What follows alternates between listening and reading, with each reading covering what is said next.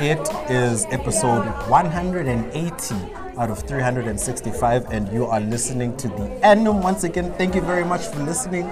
Thank you for joining us on this journey.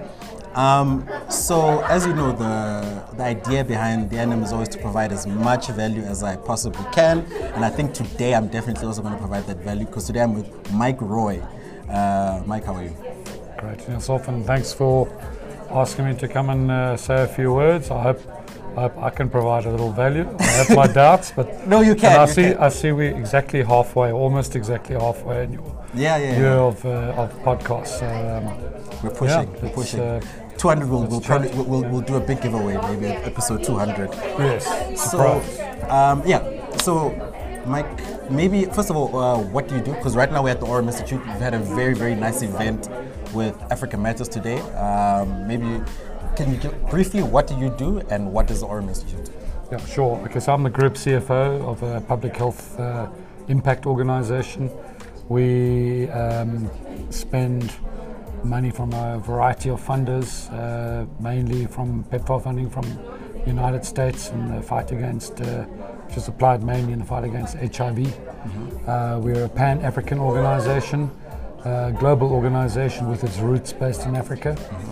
Um, we've grown from very small and relatively humble beginnings 20 years ago as the AngloGold uh, Health Research Division, one man and, and a secretary and and a dog to over, over two and a half thousand people now. And uh, we like to think we make a significant impact in across the health value chain in uh, clinical trials and implementation research and public health system strengthening programs in South Africa and increasingly beyond our borders, uh, in particular in the African continent and indeed beyond Africa. So it's a, it's a So- privilege to be part of it.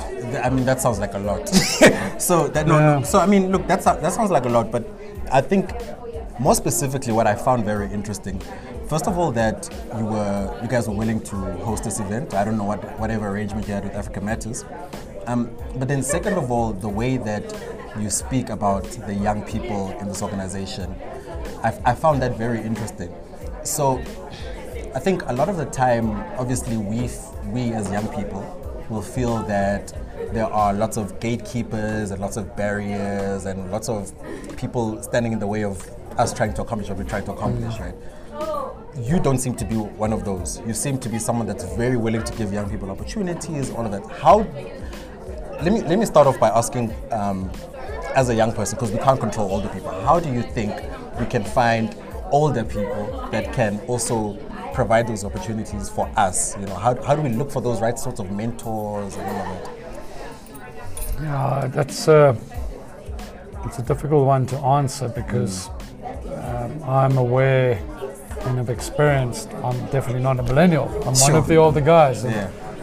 um, and I, you know, it's fit in, in, in different categories, which sometimes uh, make the divide even more difficult. I'm a white guy, you know, I'm a white male, and we've heard a lot of commentary today about about uh, uh, kind of surprising offers of help and surprising the effective mentorship opportunities developing between a young millennial and and an older person. Yeah. There's a comment I wanted to make in, in the discussions uh, of today, and you heard me commenting about, you know, looking through the youth lens for the Aurum Institute and trying to understand um, what it is we are doing, what uh, in terms of an external service to youth populations out there from a health or other or some other kind of impact role, and and and, and how youth organizes itself or doesn't within Aurum, and, and how we could better understand it and better leverage it for the good of the organization. Sure. It's not for it will it will lead to for the good of the youth, hmm. but the overall objective has to be for the good of the organization, for to make uh, a, a better impact in whatever area we're trying to make impact. So, so yes, I'm personally open, and I guess I could play a role hmm. with my colleagues. I sit on the board, and it's like, you know, I'm I'm preparing myself to go and have a conversation and say, you know, I think we need to create a formal structure and formal channels for youth to have a voice because by God do they have a voice. I've just sat here today and I've I have uh, listened to and had the privilege of observing uh, a level and standard of discourse, intellect, um, which, to my mind, matches what I see at uh, governance structures with much older individuals. The point I wanted to make and didn't get the chance to is that each has something to offer the other. You're saying the older guard and the younger yes, people. Youth definitely have a greater role to play. But I think where youth can maybe learn something as well is recognize that the older generation, Mm. the non millennials, that just maybe they have something to offer as well. And it's actually a, a if we can get it right, maybe through this mentorship mentorship type program to have a symbiotic relationship where each is benefiting from the other and, one plus one equals equals more than two Yes, yes. um, that's what we aiming to achieve So, so to me, it sounds like you're saying that it might be that young people are unwilling to learn, and older people. Obviously, I'm generalizing, right? And Yeah. older people are unwilling to listen, right? So we're, we're, we're trying to trying to. Is it an ego maybe issue? it's both ways do you maybe maybe each of those categories are both, both unwilling young- to learn and unwilling to listen and as, as soon as you you know it's an almost "Ugh, i'm not going to listen to mike he's 57 years old Hmm. what does he know and maybe mike says ugh 24 year old what does she know Hmm. but the truth is we each have something to contribute. Hmm. and perhaps it's, it's it's in the willingness to listen. Yeah. the creating a culture where there, there are forums, something like what we've just mattered.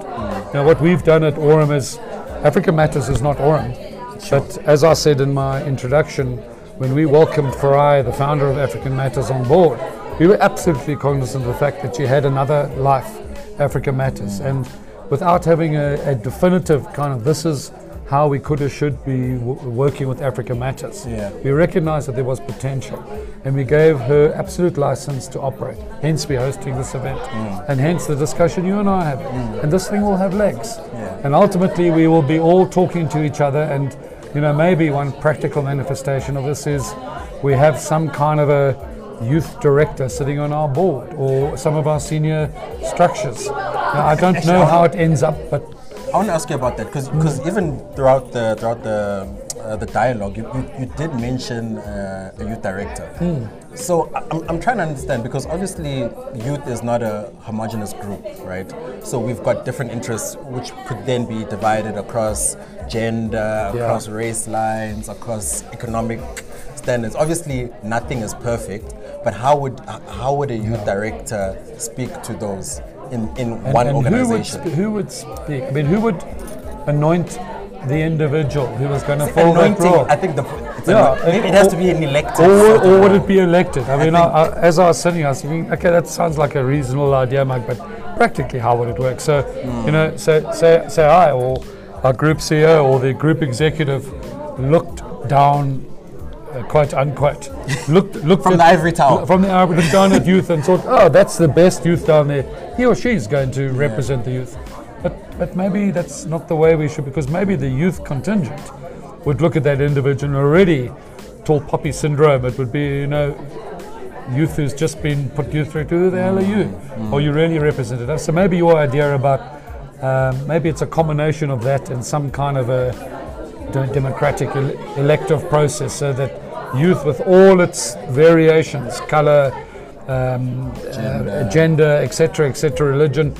Um, that somehow that is that is channeled through to a representative, and, and maybe it's not through one individual. Sure. Maybe it's through not an board. official board. No, maybe a youth board. Yeah, maybe. Maybe that's not a bad idea. Like in um, municipalities, town councils, you have the town council and then you have the youth, the youth town council. That's that's a well tried model, kind of preparing youth for hearing their voice, giving them a an opportunity to, I guess, contribute. And as long as that voice is heard, Of course, the people on the other side need to be Yeah, willing to hear that to voice. hear- I mean, that's the whole point of. Otherwise, that youth Yeah. board would then just become a symbolic. ah, it's a uh, patronizing, exactly. potentially a patronizing. Potentially. So I think it's difficult because then I, I guess from the way I see things, you have, you have to move the culture in in lots of different areas because you have to first say, okay, let's move this organizational culture that youth are able to express themselves freely in whatever form you have. Then you have to have the powers that be that will generally be older willing to receive Yes. that sort of information and that sort of feedback and potentially criticism without I don't know, without closing taking up, offense. without taking offense and, all of that. I'll go back to and vice versa. yes, of course. It's a two-way 100%. dialogue. 100%. Uh, and a, a- a willingness to hear on both sides, Mm. and then a willingness to converse on both sides. Mm. I, I'm sensing that the pendulum is shifting in that direction. I think it's got a long way to go before that becomes accepted practice and common practice. But what's encouraging is that you and I are having this conversation, Of course. and that we're having uh, a forum like Africa Matters here at Aurum. That uh, yeah, we've we've helped a little bit to give uh, youth a voice. Um, and you know there were a number of corporates represented here today. I would hope that I had a young gent from uh, ABSA Capital uh, saying that uh, you know they've created something there and that they are uh, almost at the same stage.